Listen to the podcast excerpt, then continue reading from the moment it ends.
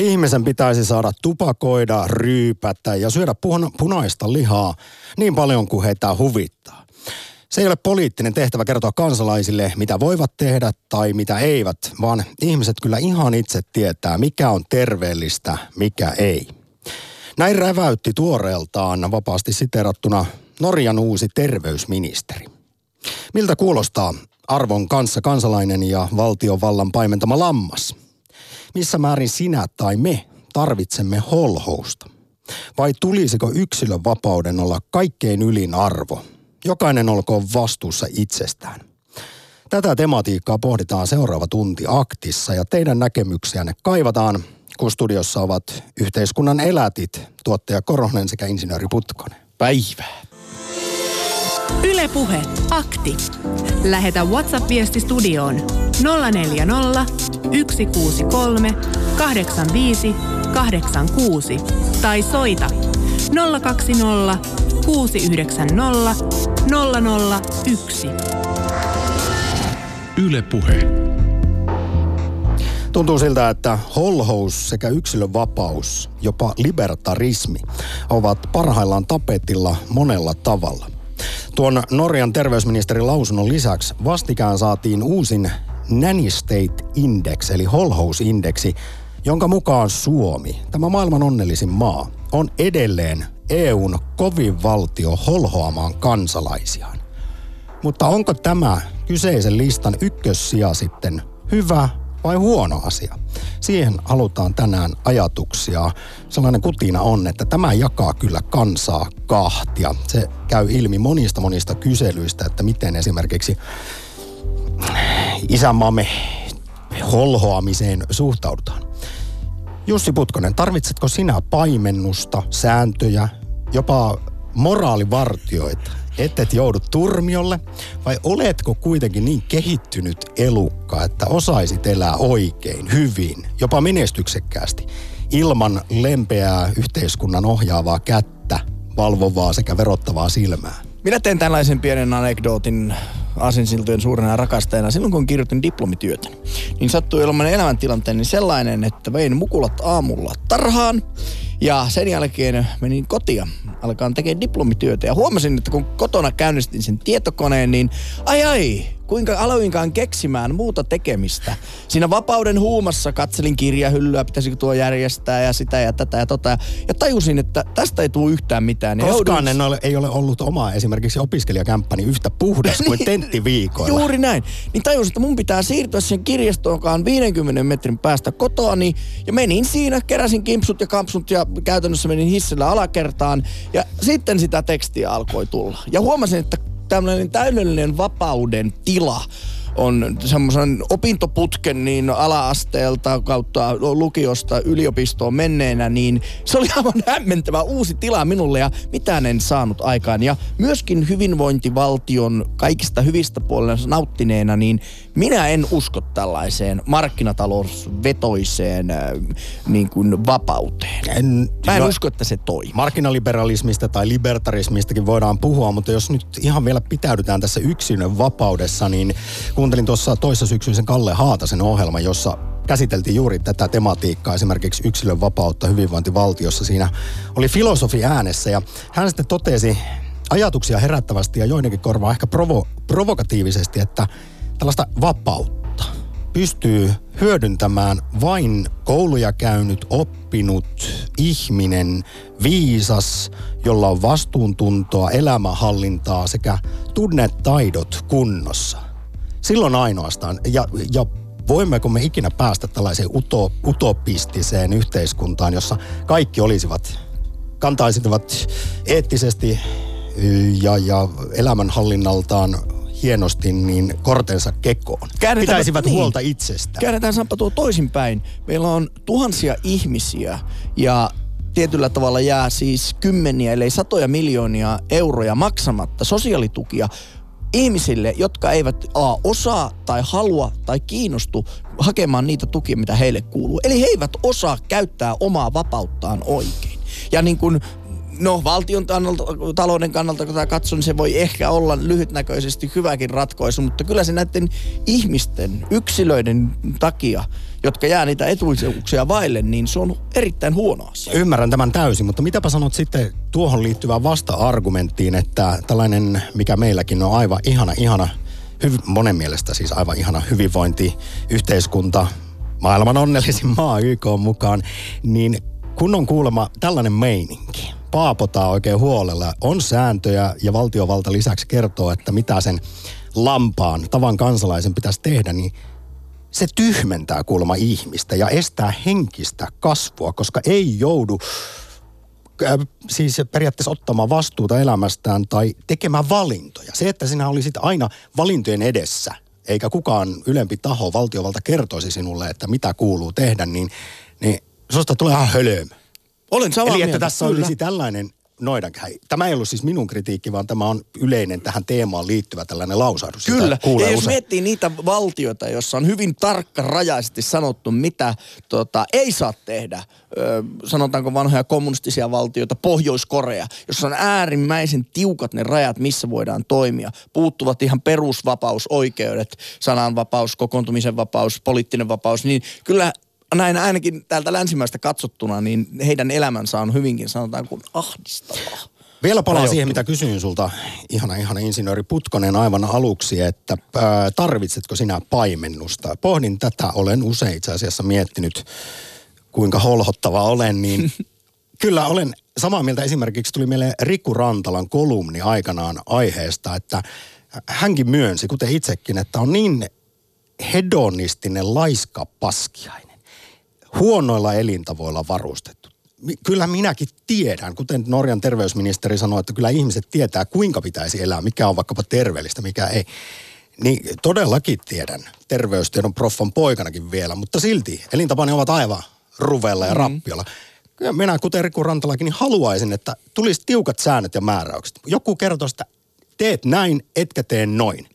Niin tätä kautta ehkä sitten oma elämäni muuttuisi paremmaksi, vaikka noin muuten olen sitten, yritän olla altruistinen ja muita huomioiva ihminen, eli siinä suhteessa toimin kyllä vastuullisesti, mutta oman itseni suhteen en. Mutta eikö tämä ilmastonmuutos ole hyvä esimerkki siitä, että kuinka kun meillä on vapaus päättää, lennämmekö, kulutammeko, kerrytämmekö niitä polttomoottoreita, niin ei se oikein ole tähän päivään mennessä toiminut. Ja nyt sitten tarvitaan ohjausta, oli sitten verotuksen tai lainsäädännön tai jonkun muun kautta, että mahdollisesti tämä pallo pelastuu tältä ilmastonmuutosta. No sekin tietysti, jos tässä nyt tämän viikon näitä uutisia on kerrottu, niin kuultiin vastikään, kuinka ihminen tuhoaa luontoa kiihtyvällä vauhdilla jopa miljoona lajia varassa kuolla sukupuuttoon. Joten ja jo, seassa on myöskin itse ihminen. Juuri näin. Me emme ole tässä biosfäärissä suinkaan ulkopuolella ja tämän sitten raportin tekijät vaatii erittäin rajuja toimia ja jopa, että pitäisi katsoa koko nykyistä talousjärjestelmää uusin silmin. Mutta jälleen sitten taas toisessa vaakakupissa painaa tämä uutinen Norjan tuoreelta terveysministeriltä, mm. että ihmisten tulisi saada tehdä ihan mitä lystää. Röökata, ryypätä ja vetää punaista lihaa niin paljon kuin mieli halajaa, koska kyllä sitten, ja, ja vielä tämäkin on mielenkiintoinen häneltä poliitikolta, että Syl, Sylvi Listhaugilta, että, että poliitikkojen tai politiikan päättäjien tehtävä ei ole suinkaan kertoa sitten lampaille kansalaisille, että mitä voi tehdä, mitä ei.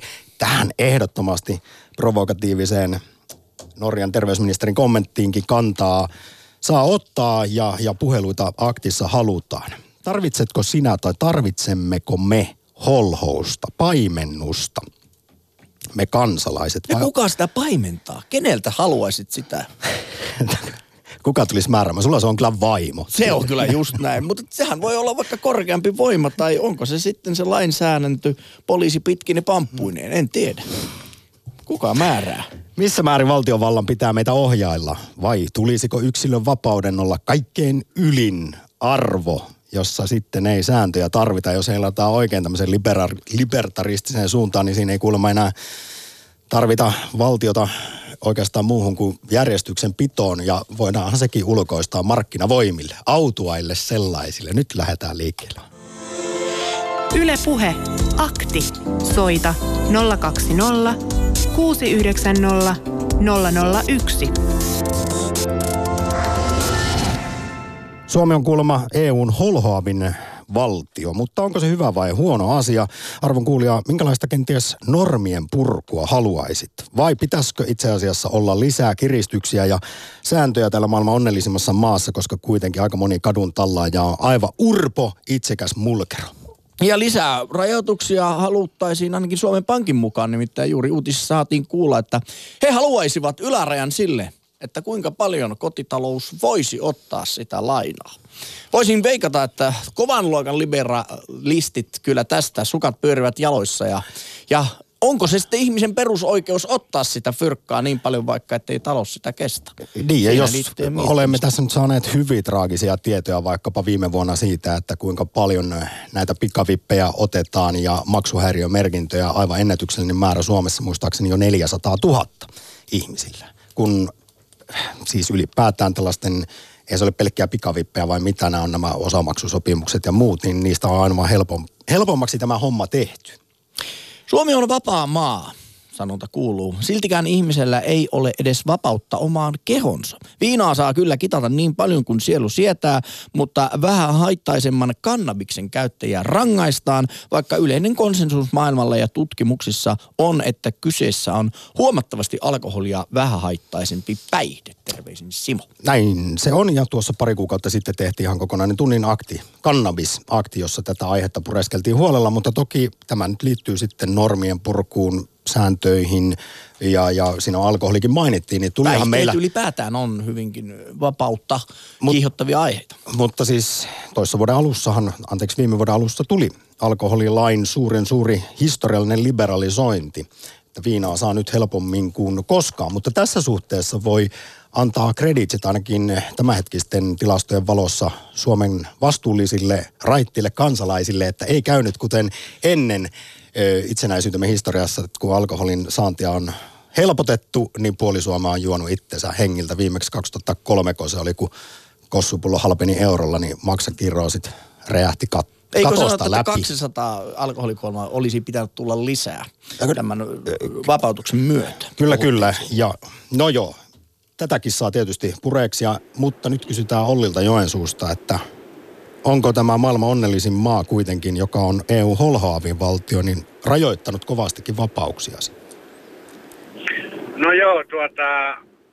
täytyy nyt sanoa ensinnäkin, että tämä on vähän niin kuin sillä lailla tilannekohtaista, että milloin se on oikein, mutta... perusperiaate on minusta se, että jos muut joutuu maksamaan siitä ja hoitamaan sinut sitten, että, että tuota, sinulla on ollut tämä vapaus, niin silloin minulla on oikeus tehdä näitä rajoituksia. Mutta oikeus esimerkiksi eutanasiaan, niin minun mielestä kun se ei ole keltään pois, niin siinä, siinä pitäisi olla oikeus, oikeus niin kuin tehdä tämä päätös. Eli, eli tuota, tämä minusta niin kuin on, on se... periaatteellinen jako siinä, että, että, että tuota, missä se raja kulkee, että miten paljon itse voi, voi tuota, päättää. Niin vapaus sisältää myös vastuun ja, niin ja ehkä tällainenkin lausahdus on, on aiheeseen sanottu, että, että ihmisen pitäisi saada tehdä mitä haluaa ja mitä huvittaa, kunhan ei tee pahaa toisille, mutta... sitten tähän liittyy ehkä se, mistä tuossa aiemminkin ruodittiin ennen musiikkikappaletta, että tällainen täysin vapaa, utopistinen jopa libertaarivaltio, niin se vaatisi sen, että kaikki olisivat sitten hyvin vastuuntuntoisia ja tunnetaidoiltaan ja elämänhallinnaltaan hienoja ihmisiä. Mutta sehän ei ole mahdollistakaan. Sehän me kaikki tiedetään, että tässä vaikka olisi kuinka... kuinka tuota niin kuin tämän tyyppinen ihminen, niin sä et ole kuitenkaan täysin. Jotain alueita on kuitenkin semmoinen, jotka on pimeässä. Myönnätkö sä Olli tuo... samalla lailla kuin niin. Minäkin tuossa, että, että jos aivan rehellinen olen, niin loppu, loppupeleissä hedonistinen, laiska paskiainen, joka ei pidä huolta vaikkapa terveydestään, niin kyllä minä no, kaipaan, että joku, joku minua pa- paimentaa ja patistaisi vaikka sinne lenkille ja syömään kyllä terveellisemmin, niin en myöskään sitten rasittaisi yhteiskuntaa hoitokuluilla Joo, esimerkiksi niin kyllä paljon. Kyllä näin. Niin, sanotaan näin, että vaikka ei muita loukkaa, se on yksi asia, mutta toinen on se tämä maksumiehet, että ajatellaan nyt, ajatellaan tupakasta, mitä sitä seuraa, mitä se maksaa yhteiskunnalla, viinan juonista liiasta, mitä siitä seuraa, syömisestä, mitä siitä seuraa, mistä itsekin on esimerkkinä, että pitäisi pudottaa parikymmentä kiloa painoa ja, ja niin edelleen ja niin edelleen. Niin, niin, niin kyllä minusta niin, niin se, se periaatteessa se, että sulla on vapaus, niin silloin sulla pitää olla se vastuu kokonaan, eikä siltä hetkeltä vaan. Tietyllä tavalla jo tässä Olli vastasit sieltä Joensuusta seuraavaan kysymykseen, mutta esitän tämän nyt vielä, koska todella räväkkä oli uunituore Norjan terveysministerin kommentti siitä, että ihmisten tulisi saada röökata, ryypätä ja vetää punaista lihaa niin paljon kuin haluaa ja että poliitikkojen tai valtion tehtävä ei ole, ei ole rajoittaa, vaan vain informoida kansalaisia, että mikä on esimerkiksi terveellistä, mikä ei. Joo. No Norjassa on rahaa hoitaa. Joo, mutta kyllä tämä, kyllä tämä on aika pysäyttävä kommentti. No on se, että tuota, ei mä, ei, miten, miten tuossa asemassa oleva ihminen voi niin kapeasta sektorista katsoa? Tämä tietysti on herättänyt kyseinen populistinen Sylvi Listhaug jo aiemmin omilla puheillaan hieman, hieman ihme, niin. ihmetystä. Mutta nyt Olli, vieläkö jäi jotain sanomatta vai? Ei, tämä oli tämä peri, perusperiaate, vaan oli minusta se tässä se tärkein, että, että tuota... Syö joo, tee mitä vaan, mutta että vastaat itse seurauksista. Tähän loppukaneettiin Joensuuhun joo. Loistavaa torstain jatkoa. Joo, kiitos. Joo, kiitos, hei. Moi. Yle Puhe, akti. Lähetä WhatsApp-viesti studioon nolla neljä nolla, yksi kuusi kolme, kahdeksan viisi, kahdeksan kuusi tai soita nolla kaksi nolla, kuusi yhdeksän nolla, nolla nolla yksi. Yle Puhe. Sosiaalinen kontrolli on kaikkien yhteisöllisten lajien yhteis- yhteisöllisyyden perusedellytys. Vapauden ja vastuun siis tulisi kulkea käsi kädessä. Gandhia mukaillen meidän rikkaiden oikeus syödä lihaa ja polttaa fossiilisia tulisi loppua siihen, missä tulevien sukupolvien, kolmansien maiden ja muiden lajien oikeus elinkelpoiseen ympäristöön alkaa. Se oli... Hyvä, kiinnostava WhatsApp-viesti. Siitä nousi esiin tämä tokaisu, jonka haluan tähän väliin sanoa, että täällä länsimaissa on perinteisesti ajateltu, että valtion tehtävä olisi juuri jakaa vapautta yksilöiden kesken tasa-arvoisella ja oikeudenmukaisella tavalla. Ja sitten tietysti nyt se on yksi päivän pääkysymys tänään Holhousaktissa, että kuinka tämä toteutuu esimerkiksi kuinka hyvin tai huonosti Suomessa, joka tämän holhousindeksin mukaan on Euroopan kansalaisia eniten holhoava maa. No mutta täytyy nyt muistaa, että siihen holhousindeksiin otettiin lähinnä siis tupakka, viina ja ruoan eli rasvan verotukseen ja rajoitukseen liittyviä tekijöitä. Että ei sillä nyt ihan kaikkea holhousasioita nyt käyty läpi. Plus tämän järjestön rah- rahoitus on hyvinkin epäselvää, että mistä se raha on tullut. Että siellä voi olla jopa kaupallisia intressejäkin takana, ken tietää. Mutta se, mitä sitten tutkittiin ja indeksoitiin, sitä ei voi kiistää. Jos nyt katsotaan sitten sitä viinaa ja röökiä ja herkkuja ja mitä tässä nyt listassa oli, niin Suomi on näiden holhoamisessa ja sääntöjen kanssa niin ykkös. Ja kyllä täytyy Samppa sanoa, että kyllä minua aina ulkomaille menee, niin tietyllä tavalla ihmetyttää se, että esimerkiksi ravintolainen, jolla ei ole anniskeluoikeutta, voit viedä oman pullon sinne ja maksaa pienen niin sanotun avauspalkkion. He sitten iloisesti kaatelevat sinulle vaikka viiniä siinä, kun särvit sitä ruokaa sinä naamaan. Niin kyllä se Suomi-poika aina ihmetyttää. Joo, tosiaan jos alkoholilain kokonaisuudistus tuli tammikuussa kaksituhattakahdeksantoista ja viinan saantia helpotettiin historiallisella tavalla, niin öö, tämä seuraava tietokin, kerrottakoon ennen ristoa, jotenkin kuvastaa sitä, miten kahtia jakautunut Suomen kansa on siinä suhteessa, että holhotaanko täällä liikaa, kun nythän on ollut keskusteluissa tämän jälkeen se, että pitäisikö viinitkin saada maitokauppoihin, mm. niin T H L:n kyselytutkimus paljasti... Hyvin laaja sellainen, että suomalaiset ajattelee tästä viisikymmentä viisikymmentä. Tasan puolet kansasta sanoo, että ei ikinä maailmassa viinejä ja maitokauppoja. Että nyt ollaan jo turmiontiellä ja toinen puolisko taas, tämmöinen liberaalimpi puoli ajattelee, että ei ilman muuta kyllä jokainen on vastuussa vain omasta juomisesta. Oletko muuten huomannut, että monissa kaupoissa on jo se, kun ne saavat myyä semmoista laimeampaa viiniä plus alkoholinta viiniä. Siellä on jo omat niin sanotut viiniosastonsa odottamassa tätä päätöstä. Lappeenrannassa tosiaan Risto odottamassa. Terve. Terve. Rajoitimme sinun itsemääräämisoikeutta ja valinnanvapautta pitämällä siellä pitkään linjoilla. Nyt avaa sanainen arkkusi. Kyllä, ja teitte sen vielä minun verorahoillani. Niin, se, se, on, se on totta. Kyllä, tästä tulee ihan vaalien alussa aika mieleen. Ja, ja hei, plus meidän, mekin maksamme veroja ja teemme tämän tavallaan myöskin omilla rahoillamme. Niin, no miten se nyt tulee, se julkisen sektorin työntekijän bruttopalkka valtion kassasta, että mikä vero siinä sitten syntyy, niin, sitä voidaan niin keskustella, mutta ei mennä nyt siihen. Nimi, nimitin tuossa ihan ohjelman alussa minua ja Jussi Putkosta yhteiskunnan eläteiksi, vähän tällä, tällä ajatuksella. Mutta Risto, tänään pohditaan muun muassa sitä, että tarvitsemmeko me, tai esimerkiksi juuri sinä siellä Lappeenrannassa, holhousta, paimennusta, jotain ylempää moraalivartijaa, joka ohjailee ja kertoo, että miten sinun pitäisi elää. Missä määrin me tarvitsemme holhousta? No kai jossain määrin jonkunnäköiset säännöt tietenkin tarvitaan, ettei se nyt ihan siihen luolamisten väliseen nuijasotaan homma mene, mutta sitten tietysti voidaan keskustella siitä, että miten me luodaan sellainen asetelma, että järkevät ihmiset hallitsee tyhmiä eikä toisinpäin, niin kuin nyt tällä hetkellä näyttää esimerkiksi pääministeri olevan sellainen, että ei osaa minkäännäköistä yksinkertaisenkaan laskuoppia, niin sitten tavallaan, että tällaisen kaverin toimintaa Toiminnan hyväksyminen meillä tulee olemaan hyvin hankalaa. Pääministeri, no, niin kuin... pääministeri ehdokas sanotaan näin, että kuka siellä on. Risto, on klassisen liberalismin mukaan valtiovalta toimii parhaimmillaankin vain enemmistön diktatuurina, sen tyhmän enemmistön. Tätä ajatteli niin, jo tietyllä lailla Platonkin, jonka mielestä demokratia oli toiseksi huonoin valtiomuoto heti tyrannian jälkeen, ja että demokratia johtaa tyranniaan, niin sinä olet samaa mieltä siitä. No kyllä minusta valistunut tyrannia on paljon parempi kuin tämä demokratia, että kun just tyhmä enemmistö pääsee tyrannisoimaan viisasta vähemmistöä, niin ei se johda koskaan parempaan tulokseen kuin toisipäin. Kumpaas porukkaan sinä itsesi lasket siellä Lappeenrannassa siihen ö, tyhmään enemmistöön vai viisaaseen vähemmistöön?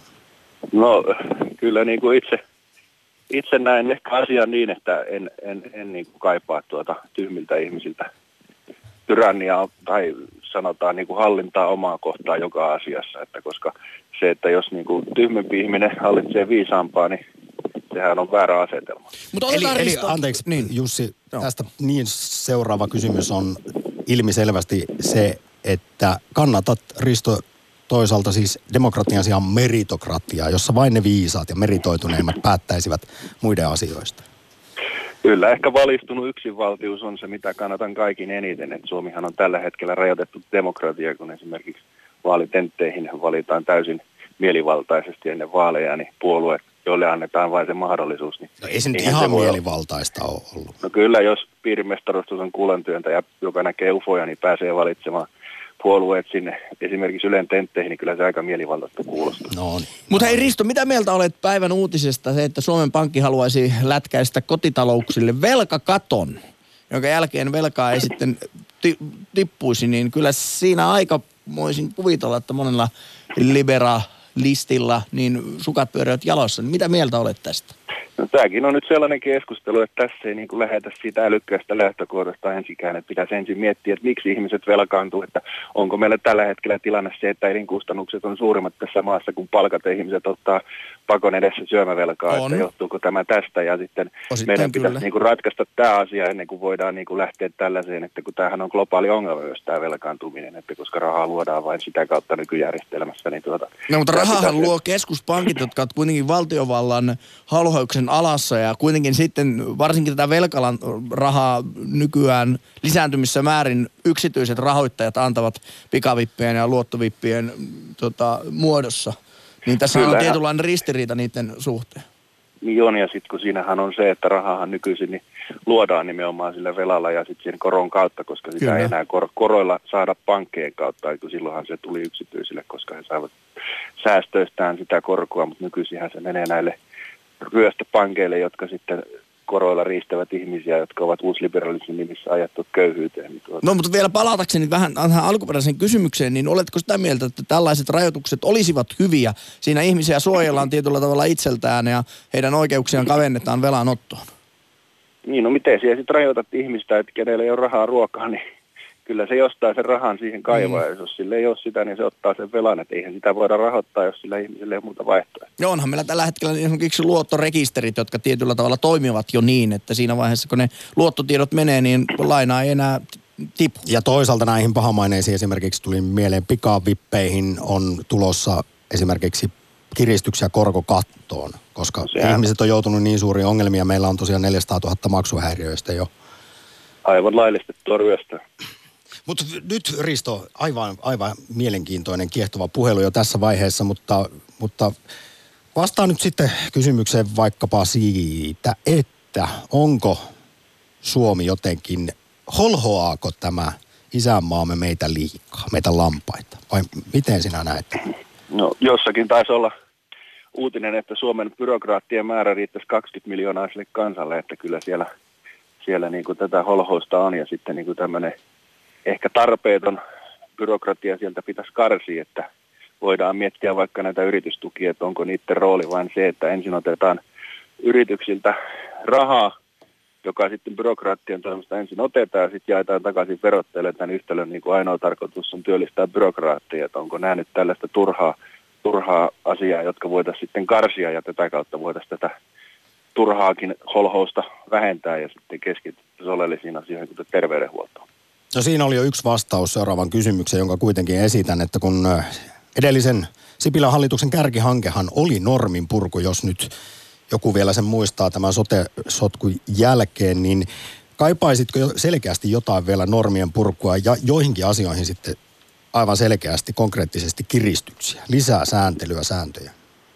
No ei ainakaan lisää sääntelyä, että kyllä niin kuin monesti tuntuu, että kun on tämä lupabyrokratia, niin se on aikamoinen este niin kuin toiminnalle tässä yhteiskunnassa. Itselläänkin olisi monta projektia, mutta kun niihin pitää kaiken maailman luparuljan sitten tehdä, niin kylläpä ne jää tekemättä, että ei se, ei se innosta, jos sinun pitää ensi puoli vuotta tapella viranomaisen kanssa. Eikö ole myös, Risto, jotenkin ihana tekosyy olla tekemättä mitään, kun voi vedota siihen, että joutuisi byrokratian viidakkoon, niin sitten voi lyödä hanskat tiskiin ja juokkaa. Onhan se ihana teko, tekosyy, ja sitten kun siinä on vielä sekin, kun sitä byrokratiaa on tarpeeksi, niin rahat otetaan kaikki verona pois, niin ja niiden käyttöön tarvitsee sitä miettiä. Sä jaksat tehdä mitään. Näin se syö tämmöistä yrittäjyyttäkin siellä Lappeenrannassa tämä meininki sitten. Risto, kyllä, kyllä. Tämä oli ihana puhelu. Kiitos, suuri kiitos. No niin, yes, moi. Moi. Moi. Yle Puhe, akti. Lähetä WhatsApp-viesti studioon nolla neljä nolla, yksi kuusi kolme, kahdeksan viisi, kahdeksan kuusi tai soita nolla kaksi nolla, kuusi yhdeksän nolla, nolla nolla yksi. Yle Puhe. Aivan kohta otetaan seuraava puhelu ja tässä myös WhatsApp-viestejä, mutta täytyy jo mainostaa, koska toissa syksynä siis filosofi Ruurik Holm ö, keskusteli tunnin verran aivan suunnattoman kiehtovasti Kalle Haatasen ohjelmassa juuri kaikesta, kaikesta tästä, niin hän nosti esiin termin, joka ei ollut minulle ainakaan itsestään selvä tai tuttu, jota meilläkin on tässä yhteiskunnassa kuin positiivinen ja negatiivinen vapaus. Ja tähän liittyy aivan elimellisesti edellisen soittajan Riston nostama raha ja varallisuus. Kenellä sitten on, positiivinen vapaus on suurin piirtein siis sitä, että kun on rahaa, niin sitten on se kyllä. Se on potentiaalia. Sitten on vapaus tehdä vaikka mitään, mutta Ruurik Holm toteaa filosofi, että köyhälläkin onneksi se negatiivinen vapaus. Ei ole rahaa ehkä tehdä mitään, mutta on periaatteessa kuitenkin periaatteellinen mahdollisuus. Ei rajoiteta niitä mahdollisuuksia. Mutta hei, suuntanumeron perusteella olemme saaneet Norjasta WhatsApp-viestin. Kiitoksia siitä ja pieni korjaus meidän puheisiin. Öö, Listhaug ei ole terveysministeri, vaan sosiaali- ja kansanterveysministeri. Terveysministeri on Bent Høie. Ja mikä? Ollut Bent Høie. Sori, anteeksi Norjan ääntämykseni. H ja sitten tämä, onko tämä nyt norjalainen O vai Ö, Yö? Ja ollut sitä vuodesta kaksituhattakolmetoista. Suuri kiitos oikaisusta. Minä poimin tämän ihan Yle Uutisten jutusta otsikosta tämä, että kyseessä olisi ollut Sylvi Listhaugin tapauksessa terveys. Mutta hienoa, että saamme Norjasta viestin ja siellä kuunnellaan. Kiitoksia siitä kyllä suunnattomasti. Ja pahoittelut Bent Høietille, että olemme ehkä antaneet hänestä väärän. Otetaanko kuva? Yksi lyhyt viesti ennen seuraavaa puhelua? Kertokaa yksi esimerkki historiasta tai nykyisestä valistuneesta itsevaltiasta. Olen harrastanut historiaa suht intohimoisesti reilut kaksikymmentä vuotta, enkä tunne yhtään. Ehkä tämä on juuri tämä meritokratian ongelma. No mutta voiko esimerkiksi yhdeksänkymmentäyhdeksän pilkku kuusi prosenttia yhden maan kansalaisista olla väärässä, jos he rakastavat suurta johtajansa? Eivät. Ei todellakaan, eikä miljoona kärpästäkään. Helsingissä on Jouni. Terve. No niin, terve. Tervetuloa lähetykseen. Missä Kiitos. määrin Oikein sinä päätä. tarvitset sellaista lempeää, valtiovallan ohjailevaa, neuvovaa ja valvovaa kättä? Hmm. Joo, tuota, lempeää varmasti, niin voi ihan olla hyvä, hyvä jos semmoista käsitettä ylipäänsä tämmöisessä, tämmöisessä tuota, holhousyhteiskunnassa voisi löytyä, mutta sanotaan... Onko se näin, ollut että... kuitenkin sitten kylmä ja kova nyrkki, joka täällä iskee? No kyllä se, kyllä se oikeasti Suomessa aika sellaista on, että mä olen neljällä eri mantereilla tehnyt töitä ja asunut ja, ja tuota, työn kautta sitten nähnyt erilaisia, er, erilaisia malleja, mitä, mitä nyt sitten kansalaisia... Miten kansalaisia äh, hallitaan ja minkälaisia palveluita luodaan ja mitä rajoitteita on olemassa. Ja kyllä mä voin sen sanoa, että kyllä meillä ollaan menty tämmöisen viisi pilkku kolme miljoonan kansan kanssa, niin tota, kyllä aivan sen äärilaitaan. Ja, ja tuota, tuohon viimeiseen, mitä tuossa... Eli ehkä ihan kuulet... äärilaitaan mennä, jos tuossa juuri äsken no, Pohjois-Korea nostettiin. No jos, joo, kyllä, jätetään nämä, todellakin nämä niin kuin... Sitä menee sitten sinne toiselle puolelle, mutta joka tapauksessa niin toi mielenkiintoinen, että valistuneista itsevaltiasta tuo äskeinen viesti, niin, niin tuota, pakko on nostaa esiin ja myöskin, että missä demokratia, demokratialle on riittävästi tilaa, mutta taas toisaalta niin missä tämmöinen, en voi sanoa tyrannia on ehkä huono sana, mutta kumminkin sellainen selkeä, selkeä valtiojohtoinen, niin kuin, joka luo säännöt ja pelisäännöt ja myöskin antaa ihmisille riittävästi demokraattista valtuutta mennä eteenpäin, niin ehkä siitä esimerkkinä on, on Singapore ja Singaporen edesmennyt johtaja tätä Lee Kuan Yew, joka, siis eihän tätä tarvitse ottaa kaksikymmentäviisi vuotta taaksepäin, katsotaan, että missä oli Singaporen bruttokansantuote Tampereen Lempäälän kokoisella pienellä saarella. Ja, ja tuota, tällä hetkellä Singaporessa on täysin identtinen oikeasti määrä viisi pilkku kolme miljoonaa asukasta ja katsokaa missä sen bruttokansantuote on ilman minkäännäköisiä resursseja muuta kuin satama ja sitten tietenkin se paikka, että ollaan siellä Aasiassa, mutta, mutta tuota, mä olen usein pallotellut sellaista saanko kysyä Jouni muuten vielä, koska en tunne Singaporin... Ö, hallintokoneistoa tai yhteiskuntaa Joo. niin hyvin, että kuinka paljon siellä sitten on vaikkapa tuloeroja, varallisuuseroja, ero, eriarvoisuutta? No, jos siellä on suuret, Joo. oletan, että puheenvuorosi viittaa siihen, että siellä on suuret yksilönvapaudet versus holhoava valtio. Vai, ei, ei kun ei, juuri toisinpäin. Ei, ei, vaan siellä on, siellä on luotu selkeät pelisäännöt ja, ja tuota, tuohon, että siellä on riittävä ihmisten vapaus, mutta on myöskin selkeät pelisäännöt sille, että ei tehdä sellaisia asioita, mitä esimerkiksi sä et kotona tekisi. Ja myöskin sitten, että siellä on riittävä, riittävä ja rangaistus, kun teet jotain sellaista, joka on todella niin kuin joko ihmis, ihmisiä ää, loukkaavaa tai sitten tuota, muuten tavoin rikollista toimintaa. Mutta eikö siellä tyyli häkki heilahda, jos sylkäsee purukumi ei, asfaltille? On, jo, tota, nämä on näitä... Nämä on näitä tuota, sääntöjen, niin kuin, joo kyllä legendoja, että siellä jos purukumin he, heittää, niin tota, okei, sä voit saada silloin tällöin, jos poliisin vieressä heität sen, niin tota, kyllä poliisi varmasti siitä ottaa sut puhutteluun, mutta tota, tuskinpä siellä häkki heilahtaa. Mutta ehkä siinä se Lee Kuan Yew'n politiikka, mikä, mikä on ollut, eli siellä on tämmöinen kuin People's Action Party, joka on vallassa ja sitten siellä on tietenkin on, on olemassa oppositio, jolla annetaan myöskin tietenkin ihmiset voivat osoittaa siellä niin kuin sitä kautta hallituksen vastaista ää, mieltä, mutta kaikki lähtee siitä, että, että ihmisten hyvinvointi lähtee siitä, että valtio voi hyvin. Ja valtio on, on turvatta se, että valtio menestyy globaalisessa kilpailussa.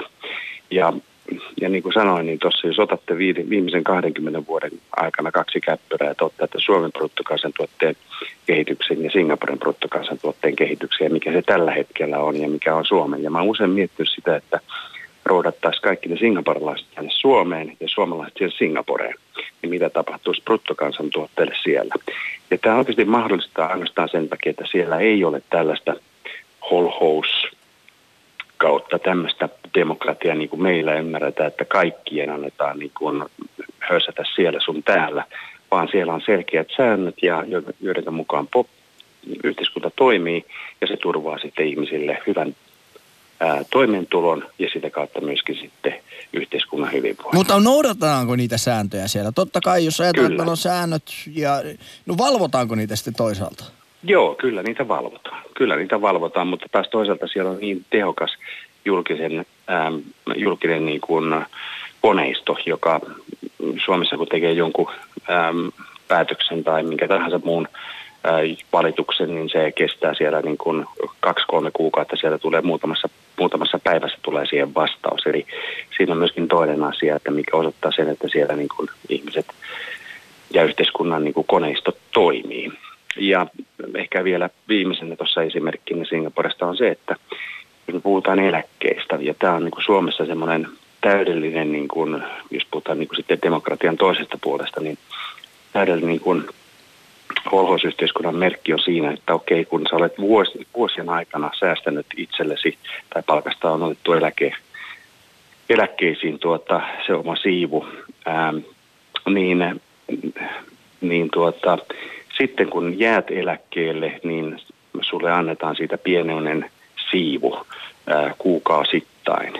Ja taas Singaporessa tilanne on se, että sulle lyödään rahat kouraan. Sanotaan, että tämän verran sä olet vuosien aikana itsellesi säästänyt eläkettä. Se on mennyt sinne. Sä olet voinut vaikuttaa siellä viisikymmentä prosenttia siitä eläkkeestä, että mitä sille saatusti tehdään, että haluatko sijoittaa sitä johonkin toisiin instrumentteihin, haluatko valtio hoitaa sen kaiken.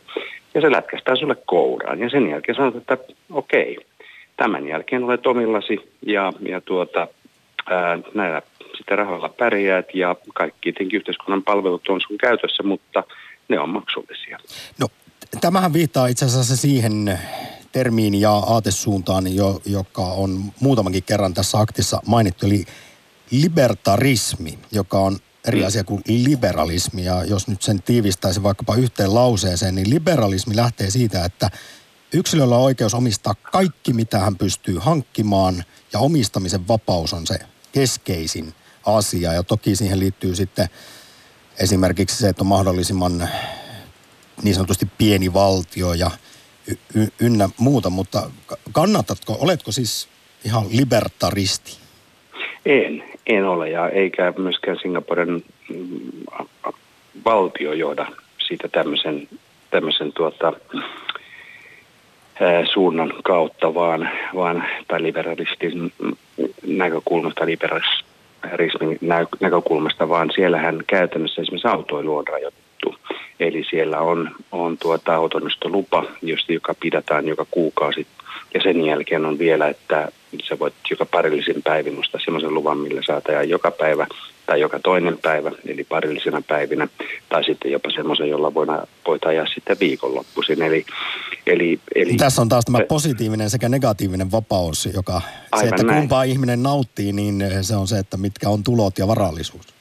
No joo, mutta taas toisaalta, niin, niin kyllähän siellä mahdollisuus on, on niin kuin ihan samanlaisissa töissä, missä missä tuota, Suomessa tehdään nyt sitten, otetaan vaikka ihan tehdas, tehdastyö, työntekijä, niin joku Intelin, siellä sä menet sinne linjalle, niin kyllä sinun käteen jäävä raha, mikä sulla on, ja sen ostovoima, ja eri, erityten se ostovoima on aivan eri, mikä se on Suomessa. Eli jos otat vastaavan työntekijän täällä, joka on, on tuota tehtaan työntekijän tai sitten ihan tämmöisen matalan jalostusasteen tuotteen tehtaalla, niin tota... Äh, kyllähän siellä niin ostovoima on parempi.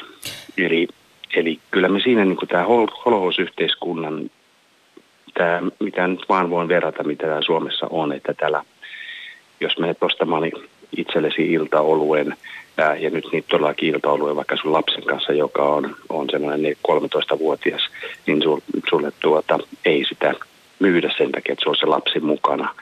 Tai, tai tuota, sitten, että todellakin yhdeksän jälkeen Ää, jos niin kielletään asiat ja, ja tuolla tuo viinijuttu tuossa noin, niin kyllähän se, niin kun menet Eurooppaan, niin onhan se aivan käsittämätön, minkälainen periferia me ollaan. No siis ero, erot on tietysti suuret moneen muuhun maahan, mutta kyllähän meillä koettiin tämä historiallinen alkoholilain liberalisointi tässä nyt, jo, joka Suomi... pelotti asiantuntijoita, mutta Joo. vieläkin Jouni, olet sitä mieltä, että Suomessa ei saa viinaa tarpeeksi helpolla?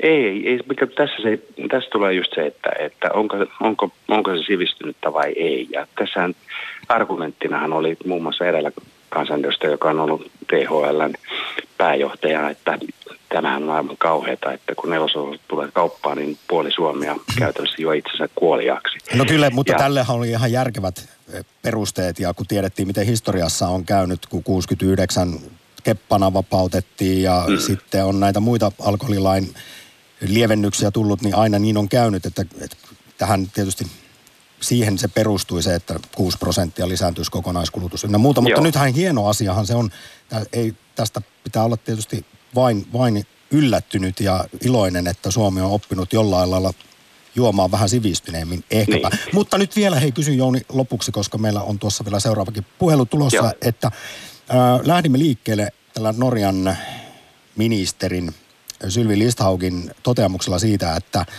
se ei ole oikeastaan poliitikkojen tai valtiovallan tehtävä määrätä, että miten ihmisten tulisi elää elämäänsä, vaan ainoastaan auttaa saamaan tietoa, jonka pohjalta kansalainen voi sitten päätöksensä tehdä. Ja että kyllä ihmiset tietää, mikä on terveellistä ja mikä ei. Tämä liittyy nyt tuohon mainitsemassa alkoholiin. Hän myös sanoi suoraan näin, että ihmisten tulisi saada juoda, tupakoida ja syödä esimerkiksi punaista lihaa ihan niin paljon kuin haluaa. Ja siihen ei pitäisi valtiovallan puuttua. Niin vielä lyhyesti, miltä tämä kuulostaa? No, jos jätetään rikoslaki tästä tai rikokset ulkopuolelle, niin, niin olen, olen samaa mieltä. Eli, eli ihmisiä, valtion tehtävä on informoida, että näin, näin tuota, ja itse vastaa tietenkin niistä seurauksista, mitenkä elät. Ainoa vaan, että siinä sitten joutuu muut kanssa, elämän kanssamatkustajat samassa yhteiskunnassa monesti maksumiehiksi, kun ei, joku ei, ei, ei, jollain ei ole elämänhallinta kunnossa ja lähtee lapasesta. Meillä on kuitenkin niin, mutta puoli miljoonaa alkoholia riskikäyttäjääkin tällä hetkellä. Kyllä, kyllä, mutta tässä se onkin, että, että niin kuin sanoin, että, että itse vastaat niistä kustannuksista, eli silloin sulla pitää olla, että valtiolla on myöskin joustoa toiseen suuntaan. Ei, me, ei, me tuota, ei meidän tehtävä ole, kun sinua on informoitu, että okei, jos sä juot ja itse tai poltat tupakkaa ja keuhkosyöpäriski on siinä suuri tai muut, muutkin syövät, niin sen jälkeen sulla on, sä oot itse tehnyt sen päätöksen ja okei, kyllähän me annetaan perushoitoja ja tuodetaan, eihän yhteiskunta tietenkään voi heittää ihmisiä pellolle vaan kuolemaan, mutta kyllä täytyy olla myöskin sitten joustaa toiseen suuntaan, että sä olet itse tehnyt tämän vapaasta tahdosta ja ainakin se toinen ääripää on aivan käsittämätöntä, että tätä aletaan niin kuin vielä enemmän niin kuin, ää, holhoamaan meitä, kun me olemme jo kyllä todellakin varsinaisia mm. yhteiskunnan holokkeja. Tästä mutta jälleen, tämä Jouni, tuli mieleen tosiaan se yksi argumentti tähän keskusteluun liittyen, että jos on liikaa sääntöjä tai valtiovalta paapoo, niin se tyhmentäisi sitä tavan kansalaista lammasta, estäisi hänen henkistä kasvuaan, koska ei joudu itse olemaan vastuussa teoistaan tai tekemään edes niitä valintoja. Kyllä. Mutta näihin sanoihin Helsinkiin iso kiitos mielenkiintoisesta puhelusta. Kiitokset. Moi. Kiitokset oikein paljon. Hyvää tulosta. Yle Puhe. Akti. Soita nolla kaksi nolla kuusi yhdeksän nolla nolla nolla yksi. Tuli tuossa Jounin puhelun aikana muuten mieleen yksi oikeus, yksi vapaus, joka on sinulta Suome, ei, vaan Suomessa sellainen, joka, jota ihmetellään ympäri maailman, mitä käsittääkseni juurikaan muualla maailmassa ei ole, vaan joka miehen oikeudet. Joo. Ja, ja kun mietin sitä, niin ehkä tämä kertoo jopa kansallisromanttisella tavalla suomalaisen suhdetta luontoon ja kuinka ajatellaan, että se luonto on meidän kaikkien, ei pelkästään edes suomalaisten omaisuutta ja oikeutta, vaan myöskin kuka tahansa Suomeen tuleva saa hyödyntää tätä jokamiehen oikeutta. Ja se on kyllä hieno oikeus. Meinaatko nyt todella, että esimerkiksi Suomen luontoa ei pitäisi alistaa markkinavoimille, libertarismin? Tähän tehdään jo vähän, ja tästähän juuri olikin keskustelua, että pitäisikö nämä jokamiehen oikeudet rajoittaa, kun näitä ö, ulkomailta kyllä, tulevia kyllä. marjanpoimijoita tulee ja metsät riivitään ja ne hedelmät sieltä otetaan, mutta totuus on, että lähes yhdeksänkymmentä prosenttia marjoista edelleen mätänee tuonne mettiin, että kyllä sitä riittää, mutta keskustelua myöskin oikeuksista ja vapauksista, se käy kovilla kierroksilla. Otetaan tähän yksi viesti. Tämä uusi viherpunikkihallitus ajaa Suomen syvälle suohon. Ne tyypit osaa vain nostaa veroja ja keksiä uusia. Selkeästi ajatellaan näin, että verojen nostaminen ja uusien verojen keksiminen, niin se rajoittaa ihmisten toiminnan ehkä elinkoivun vapautta. Kyllähän esimerkiksi S D P on sanonut, että rahoittaisi näitä vaalilupauksiaan kiristämällä Suomen kokonaisverotusta. Ja eilenkin A-studiossa tietysti paljon sitten tivattiin Sanna Marinilta, että mitä veroja sitä nyt ollaan nostamassa ja, ja mi, mitä ei. Mutta se, mille naurahdin, oli, että katsoin kelloa, niin viisikymmentä minuuttia kesti ennen kuin nostettiin esiin Suomen tuleva punamulta tai punavihreä hallitus. Yksi soittajakin oli vähän sitä, että meidän pääministerimme, jota ei ole vielä pääministeri, niin vähän kyllä viittauksia oli myöskin siihen.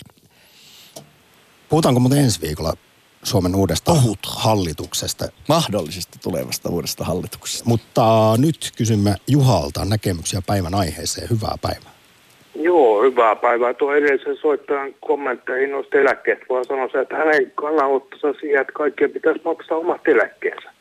Ja sehän tarkoittaisi käytännössä sitä, että vammaiset, kaikki muut vastuvat, jotka saa kansaneläkettä tai takueläkettä, heidät pitäisi jättää täysin oma onnensa nojaan täällä Suomessa. Se oli ilmeisesti hänen kantansa.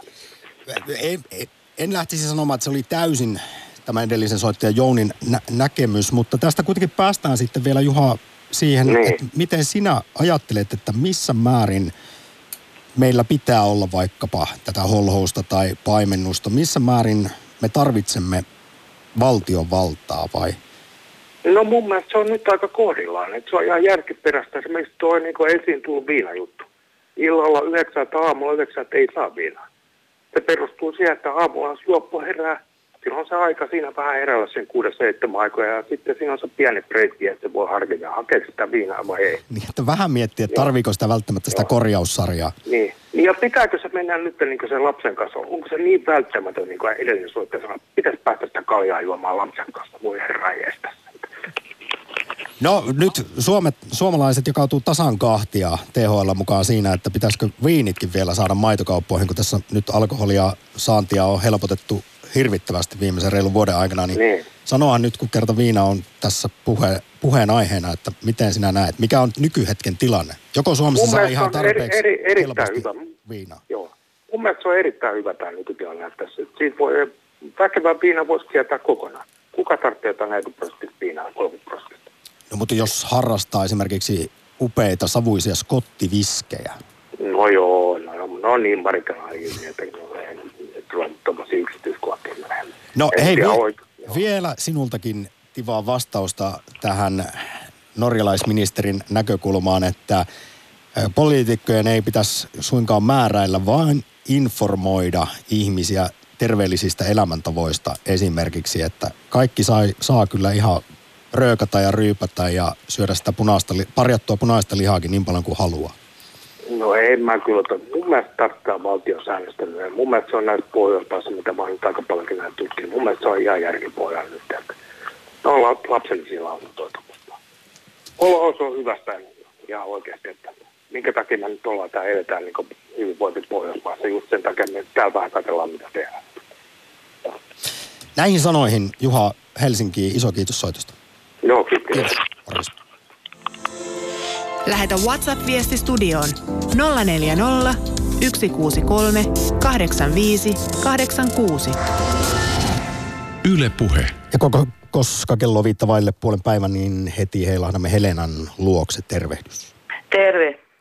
Minkälaisia ajatuksia eh, viimeinen tunti herää? No oikeastaan tuo Juha vei sanat suusta melkein, että tota noin niin... Ne, m- mutta mä, mulla oli se, että mä oon siitä norjalaisministeristä ja tästä nykyisestä sen, sen samansuuntaiset keskusteluja, se jota niin kuin julkisuudessa pyöritetään, tie, tietyt ihmiset pyörittää koko ajan, niin sitä kyseenalaistusta, niin, niin mä oon sitä mieltä, että se on ihan pelkkä, tota, se on ensinnäkin ihan tyhjää puhetta, ei kun ei yksikään hyvinvoittava valtio Pohjoismaissa niin pakota ihmisiä juuri mihinkään, että, että tota, se ministerihän oikeastaan niin kuin vastustaa vaan tietyistä asioista puhumista. Eihän siinä ole mistään, mistään pakosta kysymys. Ja tota noin, niin, että se on semmoinen julkisuustemppu hmm. ja se on itse asiassa, mä tulin nyt jos tässä ajatelleeksi, että sillä, koska, koska tästä hyvinvointivaltiosta se on luotu niin suurella konsuks- konsensuksella, justiin sellaisella, niin kuin mitä tuo Juha kuvasi, ja koska sillä on niin hyvä menestys, niin täällä ei pääse oikein esiin, tota noin, niin saa kohua aikaiseksi muuta kuin vastustamalla sitä. Vallankumous syö lapsensa. Se on ihan tyhjää puhetta, ja se on julkisuustemppu. Ja mä annan yhden per- lyhyen perustelun, kun tästä, että miten, miten on niin kuin puututtu johonkin elämäntapoihin, niin tota, tämä suomalainen neuvola mene, ne, neuvolasysteemi, jolla, jolla on päästy niin kuin, ää, maailman pienimpiin ää, imeväisyyskuolleisuuslukuihin, ja sitten se voi kontrastoida johonkin Amerikkaan, jossa on, tota, joka on rikas maa ja jossa on moninkertaiset luvut. Nyt Helena, kun aika loppuu, niin kiitän jo soitosta ja totean tuohon sun ajatukseesi, että onko niin, että koska meille on rakentunut näin hieno hyvinvointiyhteiskunta, niin se on myös mahdollistanut sen, että kansalaisilla on kykyä, osaamista myös sitä kritisoida välillä. Ja sekin toisaalta tähän vapauteen kuuluu ja se mahdollisuus. No totta kai, no, nyt... pit- ei, kyllä voi, mutta tota, nämä, nämä, se ministeri on oikein esimerkki siitä epäasiallisesta kritiikistä, tyhjästä puheesta. Jätämme siis Norjan ministerin populistisen sellaisen näkemykset omaa arvoonsa. Helena, kiitos viimeisestä soitosta. Kiitos, hei hei. Yle Puhe, akti. Ja koska olen muutaman kerran maininnut Kalle Haatasen toissasyksyisen ohjelman tästä kyseisestä aiheesta, niin kuunnellaan hänen haastattelemansa filosofi Ruurik Holmia, joka vastaa kysymykseen, onko vapaudella tietynlainen itseisarvo? Tämä on mielestäni hyvin kiehtova puheenvuoro. Moni filosofi on argumentoinut sen puolesta, että vapaudella on sellaista arvoa. Ihminen haluaa elämän, jossa hän pystyy itse valitsemaan asioita. Eikä sellaista elämää, jossa sinänsä hyviä asioita tuodaan hänelle ikään kuin tarjottimella ja ulkopuolelta. Että ne, ää, ja, tässä on nimenomaan kysymyksessä tämä vapauden itse, itsearvo, itseisarvo. Ja se, se selityksenä tälle voi olla se, että se, tavallaan se itseisarvo voi olla esimerkiksi tämmöisen niin kuin yksilön inhimillisen kasvun edellytys. Ei elämässä opi mitään eikä oikeastaan voi siirtyä eteenpäin kehityksessä, ellei tee valintoja. Jos joku muu tekee koko ajan valintoja yksilön puolesta, niin sillä yksilöllä ei ole mahdollisuus kehittyä. Eikä yksilöllä tällöin ole myöskään mahdollisuutta kehittää omia ikään kuin preferenssejä, käytän sanaa preferenssejä, eli väljästi ottaen yksilön päämäärät. Että tämmöinen niin valintojen tekeminen on, on niin kuin semmoinen oppimisprosessi, mikä mahdollistaa yksilöille myöskin sen, että he pystyvät kehittämään sitä, mitä he oikeastaan itse haluavat. Jos puhutaan käytännön politiikkasuosituksista, niin me väkisinkin joudutaan miettimään, että mihin ne oikein pohjautuu, jos lähdetään sieltä päin kerimään auki.